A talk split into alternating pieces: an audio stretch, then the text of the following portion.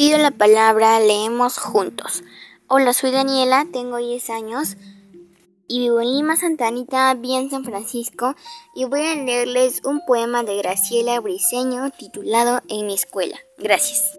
En mi escuela el aire es una naranja que reza tristezas, la ronda de números canta y el amor es blanco en la rosa de los vientos.